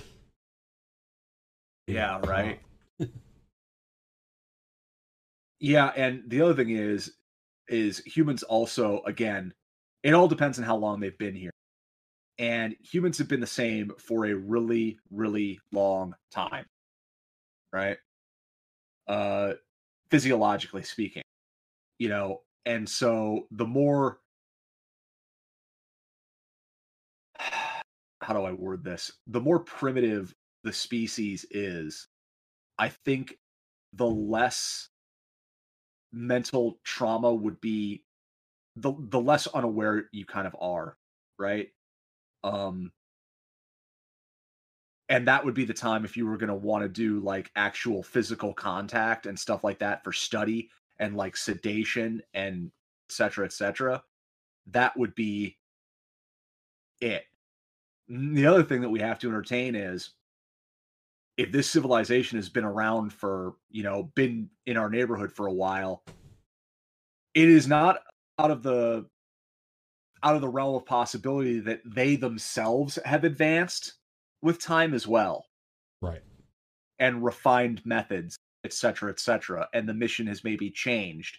You know, um, that's another possibility. And it could be of like, okay, well, we've got all the data we want on these guys. Um, well, you know, continue to monitor it and uh, go hands off. Okay, we'll just hang out then. They're watching our reality TV. That's why they're here. Yeah, oh, yeah. Uh, you know, it's it's funny. We we sit here and we talk about how, how, you know it, they're oh they're they're interested or whatever, and you know it it really wouldn't it really wouldn't surprise me if it's that simple. Yeah, they came here because we made fucking hot pockets, and hot pockets are delicious. that's that's the resource they want from Earth. Our delicious hot pockets. Our delicious hot pockets. Not a sponsor. I don't think that yeah. That's one thing I always wonder about. Also, like if it is an organic based life form, what does it eat? You know? I always wonder about that. I just want to try space food. Let's be honest. Yeah, I, I don't. Yeah, well, that's the problem. Is is I I'm fairly certain that um any any civilization that's reached that tech level is culinary culinarily speaking probably pretty boring, and they don't really care. They more care about like you know the nutritional value and the sustainment of like maximum efficiency and processing, uh, like to sustain the the organic you know parts and stuff Right. like that. So I doubt they're sitting there, you know, making delicious uh bananas Foster, you know, for They came here for to go to Flavor Town. Yeah, yeah, right, yeah. Our Lord and Savior Guy Fieri. Um, you know, I, I, uh, yeah, I he- hey, maybe that's what it is. Maybe we are just like a reoccurring like planet on an ep- on like an intergalactic episode of diners, drive it or drive-ins and dives. You know, what are they cooking now? You gotta Ugh, check out- bananas. Those are poisonous. you got to check out this backwilder planet where they make the best chili dogs. Yeah, these guys no, they'll eat anything, man. I mean anything. It's you know, could you imagine? Yeah, oh, that would be, That'd be kind of weird. Well, you imagine if you got to a certain kind of tech level, Uh, that w- that would be weird, wouldn't it? There's a movie arc there. We should be Right. writing this shit down. yeah. No, that wouldn't that be weird though? Wouldn't that Yeah. really be weird? Um Absolutely. Came here for the spice. I mean, just thinking of just thinking about it, how interesting alone would that be? All the different foods that we consume just because we like them. Like, how does that register on like you know some like some super advanced civilization? Like, I don't get it. What are they doing? Why don't they just do this?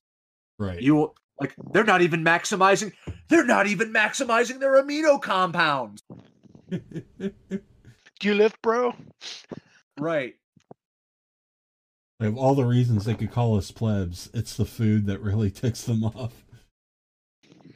Right. Yeah. it- well, yeah. Unfortunately, their food, like I said, would probably be pretty boring. Maybe it's not boring. Maybe it's whatever the hell they want it to be. I don't. Who knows? Probably May- reached that tech level too. Maybe they just like inject flavors into like Yeah, a nutrient that's what I'm saying. Yeah, that's it. Right. Yeah. Exactly. It's just like, oh, hey, uh, I want pasta flavored paste. Who knows? Or it could be something fucked up like we're the only place in the universe that's discovered wine or some shit like that, right? They're like humans are like, oh, you know, and they're like, no, we're just here for the wine, guys. Hey, look at these! Look at these idiots! They poison themselves to get stupid. Really, like, yeah. And then we, we, we cause the downfall of their civilization because they try it and get like super alcoholic. Like Right. What is this marijuana's? it's the gateway drug to the again, universe. Elon Musk might be an alien. like like I said, it's it's for this reason when you think mm. about it, like to an a like an alien, like we we've got to be very interesting to them for, and it could be a myriad of reasons because we do so we are so entertained. Come on, we've all been to Walmart, okay, and we've all been people watching at Walmart, and we are entertained, you know, by the people of Walmart alone you know like Wow. we entertain ourselves. You could you imagine you know other cultures are entertaining to us as well like and very foreign and, and kind of alien? And it's like you could imagine being like an intelligent life form from another like galaxy or solar system or far away like coming here and seeing the stuff that we would do would be like whoa. Like whoa. There is so much i need to know about what they're doing and why like what are they doing they're like setting off nuclear bombs for no reason like you know I mean, literally hey, pay attention. I Literally, just said like- hold my beer. They spent 80 years building an airplane only just to jump out of it for fun. Right. yeah they're jumping out of a perfectly good craft it's not even crashing yeah um you know just all sorts of stuff you know uh in general but Exarkin do you have that other footage that i sent you I do. yeah this is Go ahead. just I, I, I've, i've sent this to you right The drone, the drone footage. yeah yeah yeah Yeah, yeah,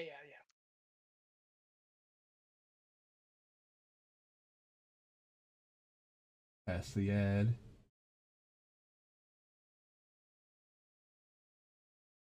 This is coming from the Spider-Man prop. Yep. Yeah, this is some very interesting footage, and there's another channel if you guys go and kind of follow the rabbit hole on this footage. I'll kind of narrate what's going on here. Um, so what this is is I understood it when I looked into this. I I could be misremembering, so please forgive me if you find something else different. If you guys look at this, what this is is you're kind of wondering like, why are these guys flying a drone out here? This seems suspect. Well, not really. Um, what these guys are doing is basically uh, getting B-roll footage of landscape shots, and there are companies that do this that collect this B-roll, go out to these places, that collect B-roll, landscape shots, cityscape shots, skyline shots, all this stuff, right? Right. and so it saves um companies that want to produce ads or commercials some money from going out themselves and having to film this stuff, right? So they call a company up like this that has this footage on deck and goes, uh, listen, I need some wide lands sweeping landscape shots. Um, you know, and what what do you got, you know, or whatever of of, you know, low green mountains or snow-capped mountains, whatever it is. And the company go, okay, well, let me see what I've got. So they go out, they collect this footage, they mark it down, give a description of it. They go, they, they search through their files. They go, okay, well, this is what we got. You know, uh, what do you think? And then they they sell it or they'll rent it out to a production company or whatever. So that's the basis for. Them. Um, and there's another uh channel that's gone on and done a super deep dive into this video. Now, what's interesting about a lot of edited um and manipulated videos is when you see an object come into the foreground, right? From a distance, the human eye can only perceive, you know, distance so far. You can only see so far, right? So a lot of the time when you digitally edit something, you can get away with starting that object fairly close in the background, right? As it moves towards the foreground, and then you can start to perceive it. Okay. Yep. And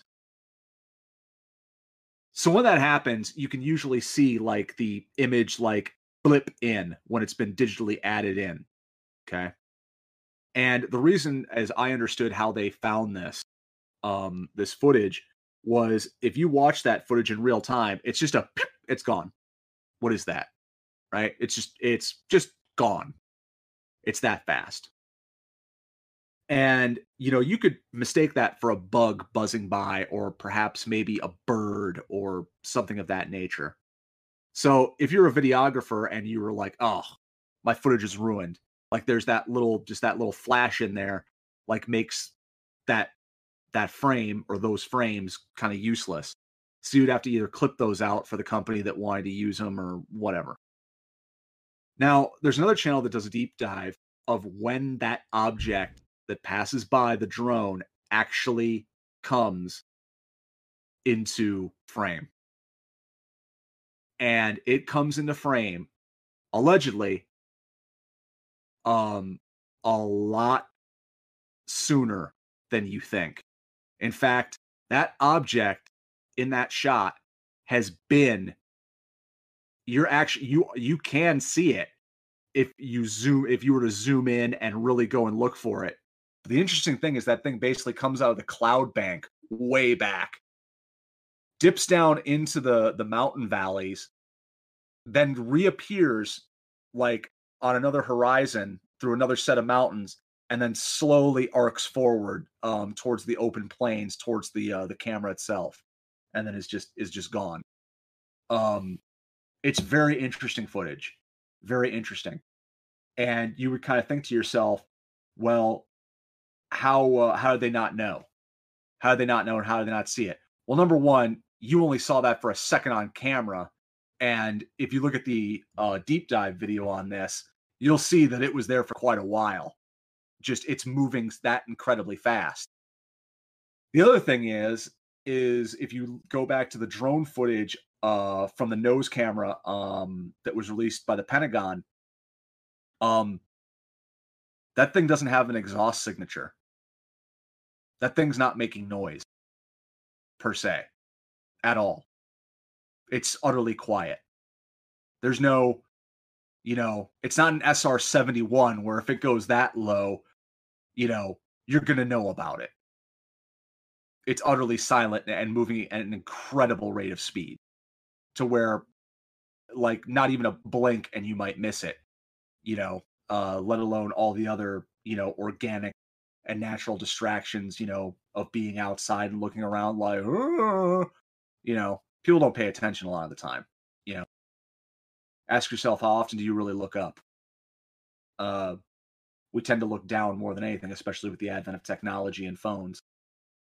So there you go. But a guy was able to break it down, the distance and everything, um, to a really, really accurate degree because that is an actual pin, uh, pingable location that you can see on a map where they are actually at.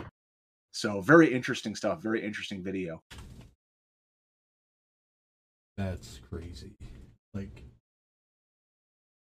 I was uh trying to pinpoint it as you were talking, like figure when it comes into frame, but without being able to zoom.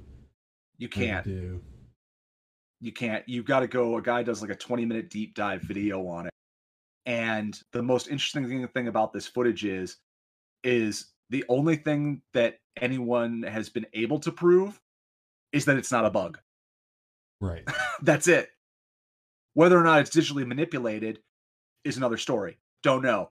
If it is, that is some very big brain thinking about uh, that is like amazing after effects, you know, someone is really really there. Right. You know.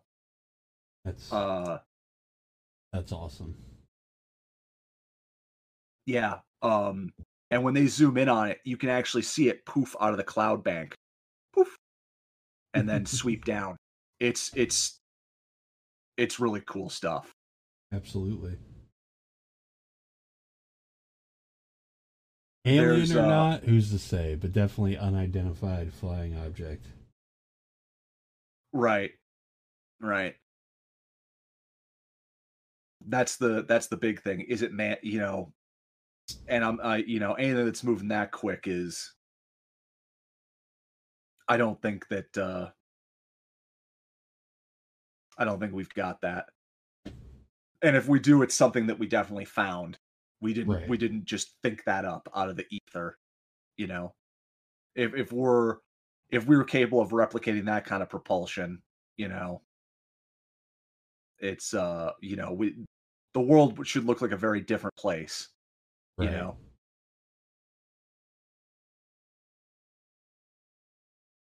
Man, very compelling stuff. I had not heard about this one until you brought it to my attention, and I'm really glad Mhm. I got to see that footage.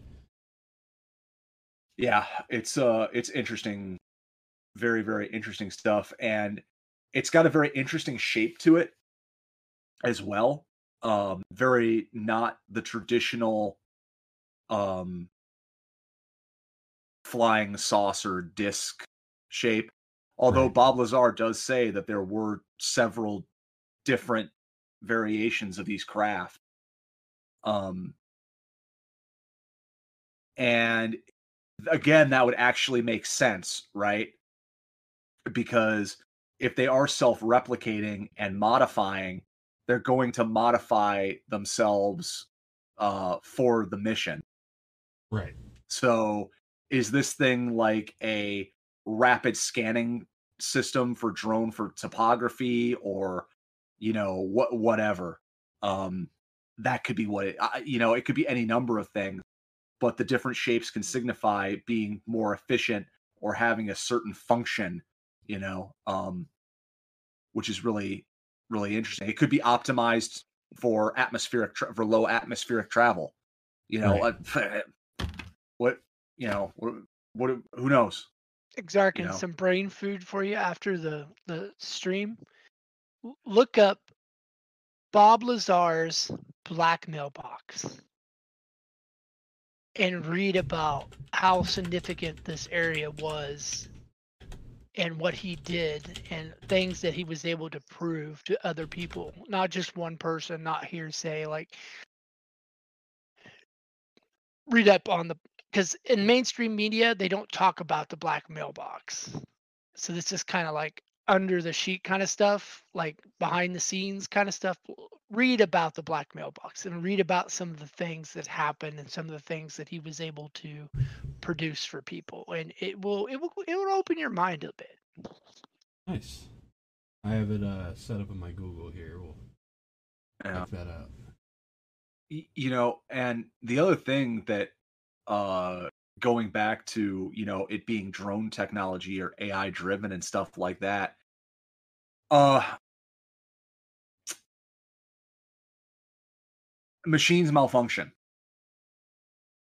And it could always be a that's always a, a risk that happens right? And it could be that any craft that we have potentially recovered is you know you know it was just malfunctioning when it crashed or if it was shot down or what have you. Um that's a, a, a fairly easy explanation for it you Right. know? Um machines just malfunction man. That's that's it. Uh and again if your alien spacecraft crashes what do you do about it? What do you do about it?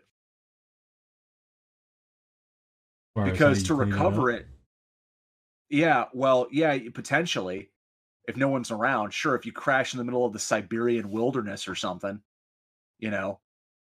Where there's no one around you can get there without anyone seeing you but you also again risk violating that rule of creating a bigger footprint and presence when you go down to recover the thing that you drop you know?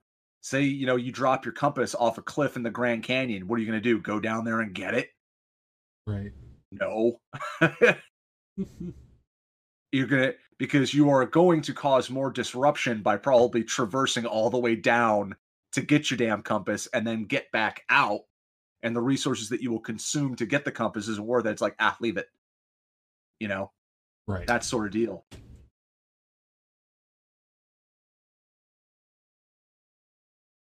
Intriguing stuff.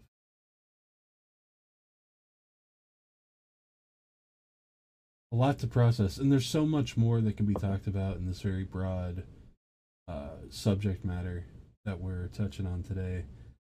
I think uh, we'll definitely be revisiting a lot of this.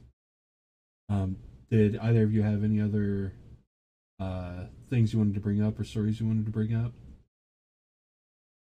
No i don't i don't have any um personal stories with you know unidentified you know flying objects. Not that i can't none that i can go you know look up in the sky and you know see a light or a jet you know i, I lived out in the desert for a while and stuff like that. I'm like okay it's jet you know like i don't know what kind of jet it was.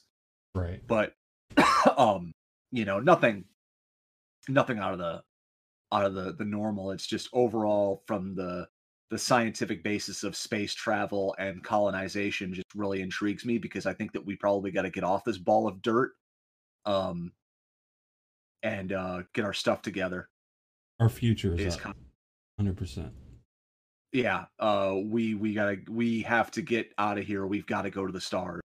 And this um narrative of we've got to fix stuff at at home or on our planet first um i think that that is a dying narrative at this point and i think that the better bet is to you know we talk about the energy crisis and stuff like that well believe me, if we can get to that asteroid belt, which is at the spatial level right next door, right. um, we solve a lot of those problems, you know, and uh that's just uh that's that's really my overall uh take on it personally is Well- and that's why it's so fascinating to me.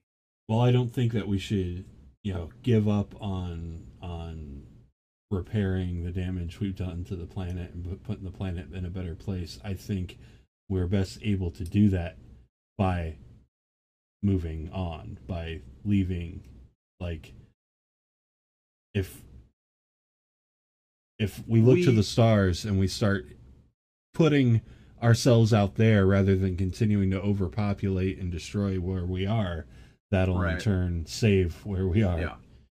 Yeah, yeah, absolutely. Yeah, absolutely. And uh the mission and focus needs to to shift more to this and pe- more people need to get on board with the idea of it as well. Um because there's not that many people doing this. Yep. Uh just spoiler alert.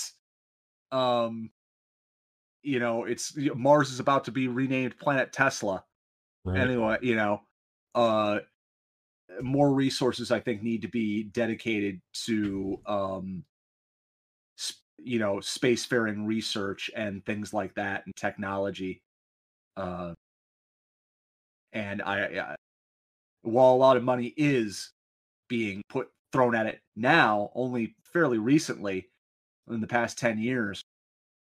You know, we're starting to see a ramp up and people start to take this a lot more seriously uh, overall. And again, uh, I think you are right that doing this and this again, um, war drives innovation, right? By the nature of war and that piece of military industrial complex, right?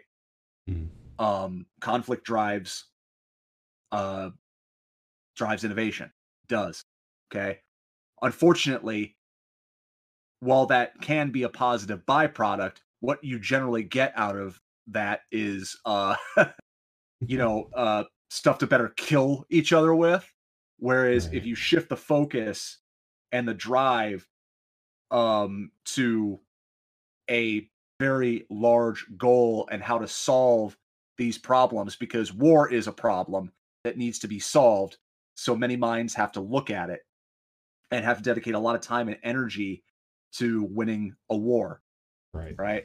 Well if you apply that logic or that logic to space travel it is a war. It's a problem.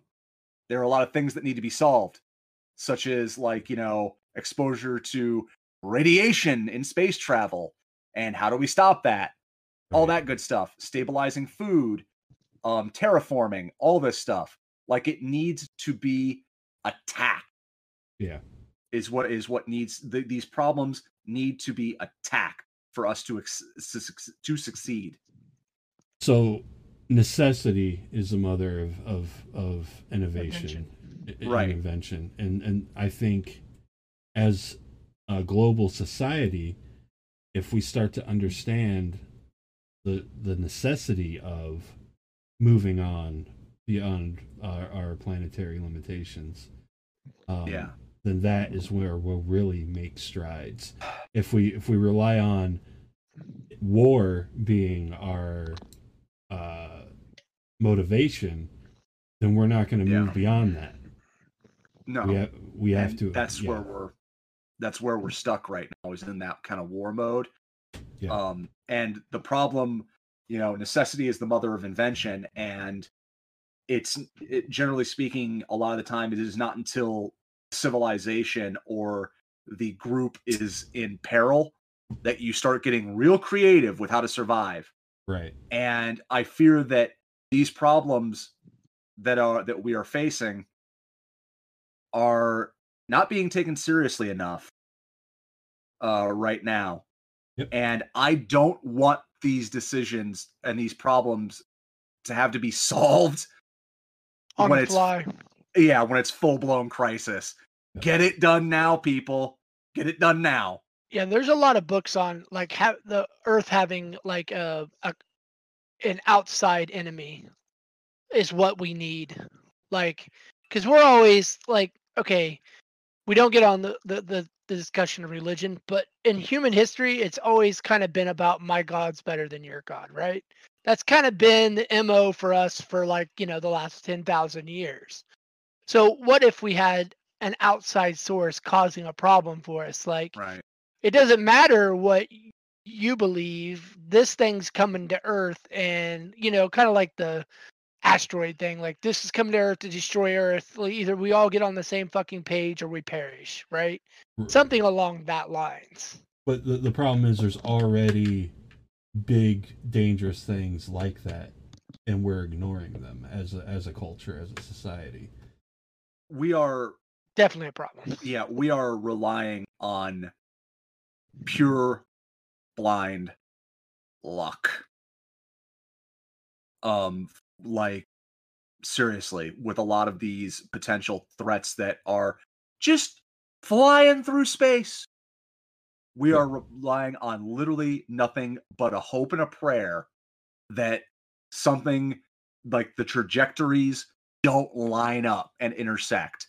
That's that's what we're that is literally our that's our plan right now and that's not a plan at all No, it is not. nothing uh you know so that's the way it is hell i think a big brain play from uh from an intelligent uh uh spacefaring people would just be to create some proto, you know, typical attack bot or life far life form and send them to invade invade us because we'd all get on the same page real quick. Kind of like, yeah, just let them win. Just let them win. Like, you know, make it hard, but let them win. Get hurt a little, but let him win, right? Kind of like, Uh, you know, it depresses me that that's what people need right now to, to get in fucking gear like that really Well- upsets me but even then like the the true like the the dangers that are already right on our fucking doorstep yeah. people are ignoring they're spinning it or they're just it doesn't agree with their politics or with their money so they just are willing willingly just ignorant willfully ignorant or actively spreading disinformation so that we don't deal with it the reliance on fossil fuels is ridiculous it's just it's mind-blowing to me um Yeah. how- well, the good ignoring those is is one thing, right? Um, because as long as people can sit there and eat McDonald's and steak dinner, they're going to be just fine. Um, they're going to continue to ignore it, right? And the people at the tippy top that control the vast amount of resources and cash flow are always going to live in like whatever the pinnacle lap of luxury is. You know, um, they're all they gonna be all right. It's gonna, it's you know, one of those things.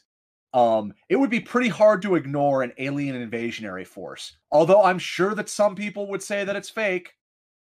A hundred Like, percent, you know, they would. I mean, but th- at that point, those people don't matter. Uh, Right. You know, It- They'll uh, be but- the pain they cause, right? yeah facing an exit an actual exist like an actual you know you know external threat uh is is is a completely different matter of oh wow okay we're being invaded oh uh all right then you know um versus you know denying uh you know ecological collapses and things like that um you know which again as long as people can sit in their ivory towers they're going to continue to do it So depressing. It's so depressing. You know, but again, uh, to kind of try and wrap it up on a on a positive note here, there there is hope. you know, there there there is hope, and we are making progress. And I think that there is an awakening that is happening. Um, it's Sleeping Giant 2.0. Uh, people are waking up to this fact uh, with the dissemination of information and technologies. Uh, people are coming around to this idea very, very quickly that it is a real possibility in our lifetimes. We will step foot almost certainly on an alien planet. Yeah. One we know, and that's very close, but we'll do it. We will do it. Um, we may even see our, uh, you know, who knows, the first um, germination of a seed on on an alien planet. You know, um, that's you know, and and that's that's good.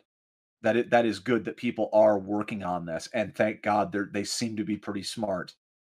Um, now, if we can just hold it together for these people to uh, finish their work, that's another matter Right. um, and all this stupid so- these basically this is the main storyline we getting off the planet is the main storyline and we're treating it as a side quest well we've got all the side quests that we're you know going off and treating as a as the main storyline which we shouldn't be doing Right. um but again i think that ideas are shifting um, more people are becoming involved more money is being thrown at this which is unfortunately always a factor um Big but money. yeah but progress uh, is being made and i think that uh sadly the the- or the the big thing is, is i think that uh they want planet viacom uh somewhere you know Virgin Mobile Mars planet Edition. Virgin mobile Everybody watching, learn from Total Recall. Don't let the corporations be our overlords. There's my tinfoil hat for you guys. The class war. oh yeah that's a subject for another stream. kind of kind of go with the conan ending there but that is a tale for another day yep. Exactly. But I think uh I think we we talked about a lot of cool shit today. Um we got through uh, a lot of cool uh information, a lot of compelling stuff, uh a lot of cool theories. So I think that'll be it for today. Unless you guys have anything else to add? No, no, that's I'm, it. I'm nope. That's it for me today. Awesome. Um, thanks everybody for watching. Um, feel free to join the Discord. You got the socials there. Uh, keep in touch between streams and between streamcasts.